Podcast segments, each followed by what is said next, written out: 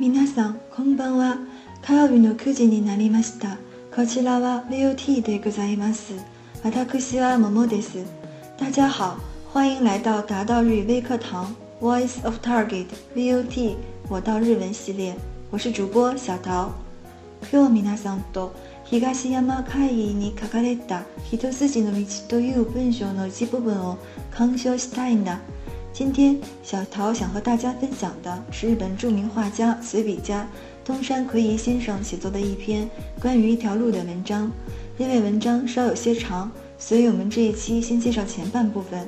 依然是大家先用耳朵来听我朗读，用心感受文章中所描绘的意境。在朗读之后，我们再打开讲义，一起学习文章中重点的单词。Hi，では始めましょう。よく聞いてくださいね。一筋の道が私の心にあった夏の早朝の野の道である青森県種差海岸の牧場でのスケーチを見ている時その道が浮かんできたのである青面の赤に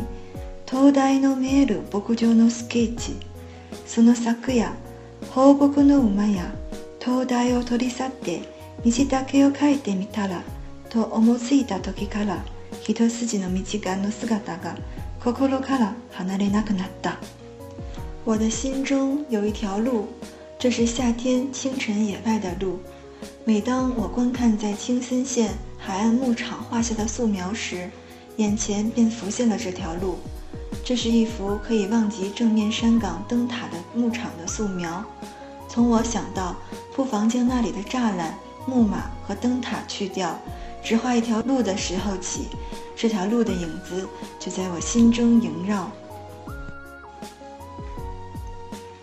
道だけの構図で描けるものだろうかと不安であった。しかし、道の他に何も書き入れたくなかった。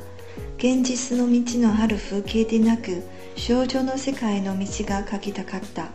したがって、とこの道を描くというわけではないのだが。いろんな条件を考えてみるとやはり種差し牧場の道を手がかりにして構成するのがまとまりが良さそうに思えるのだったしかしその牧場をスケッチしたのは戦前のことで十数年前のことである果たしてあの道があのままの姿で今でもあるのだろうか心細いことであった只有路的构图能成画吗？我惴惴不安，但是除了路以外，我什么也不想画了。我想画的不是现实风景的路，而是象征世界的路。画的虽本然不是某一条具体的路，但一考虑到种种条件，我还是觉得以种插牧场的路线为线索，构图似乎更好些。阵前我将这牧场做了素描，这是十几年前的往事了。如今这条路的姿影。果然依然如故吗？我心里一点底也没有。言っても無駄ではないか何もあの道にこだわることはないとも考えられた昭和25年のことであるから旅行事情もあまり良いとは言えない頃だったが私の懸念はそのことではなかった最初の拠り所となった現実の風景がすっかり変わってしまいた場合せっかく心の中に形成されかかっている道の書きが忘れてしまうのではないかと心配であった。纵令前往，不也是徒然吗？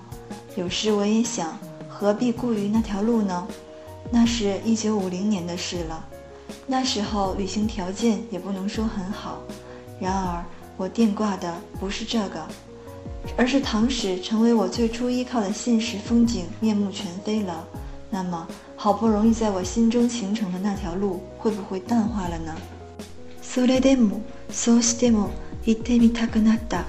東北本線が水害で不通になっていた時なので奥羽線で青森をめくって八戸上にき付いた種差海岸の牧場へ行くとその道は荒れてはいるが以前のまま牧場の中を通って灯台の丘へと尽管如此，我无论如何也还是想前去看看。当时东北干线沿途因水灾不通车，我就乘奥羽线火车绕道青森，到达了八户，前往种差海岸牧场的那条路。虽然荒芜，却依然如故。它穿过牧场，缓缓地向立着灯塔的山岗伸去。と独り言を言って私はその場に立ち尽くした海へ傾斜している芝のスロープの中にその道は両側を雑草に縁取られてまっすぐに緩やかに上がってゆきやや右へ曲がろうとして視野から消えているそして遠く向かうの丘をその鈴木と思える一瞬が横切っているのが見える来对了我喃喃自语，一直站在那里。一条路横躺在向大海倾斜的矮草丛生的斜坡上，路两侧长满了杂草，笔直而迟缓地向上延伸。刚刚稍向右拐，路便从视野中消失了。于是，只见一条线横穿远方的山岗。しかし、10年前のスケッチから。私の心の中に浮かび上がってきた道とこの現実の道はかなり隔たりはあった大づかみな構図としてはこの丘と道との組み合わせで良いように思えたが今目の前にある道は夏の日に焼かれともんも乾いていた道のとの持つ落ち着きのある感情両側の草ととの境のささやかな味わいそういうものが失われていた向かうの丘のスカイラインも以前はゆったりとした線であったが今はその頂に岩が露出している10年の風情が洗い出したものであろうか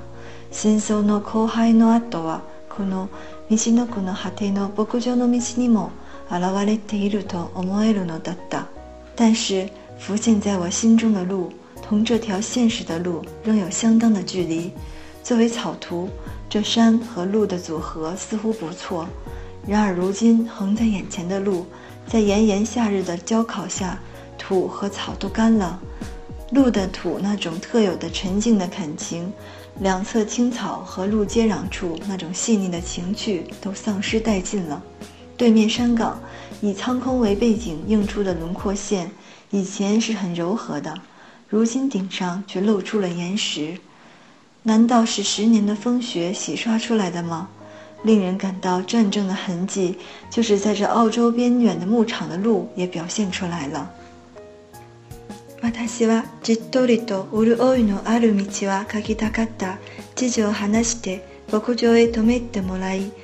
朝早くまだ日の昇らぬうちにこの道を射精した石川へ帰ってきてからも毎朝近くの川の進みの道を歩いて梅雨に濡れた草むらや戸の色を見ては参考にしたこうして道の制作の準備を進めていた我想起了一条温润的、富有情趣的路。我说明了来意，在牧场歇了一宿。清晨，趁着太阳未露脸的时候，便画这条路。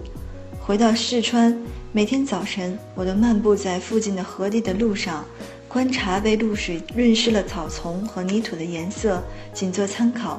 就这样，不断地做着创作路的准备工作。米奇瓦。歩いてきた方を振り返ってみる時とこれから進んでいこうとする方向に立ち向かう場合がある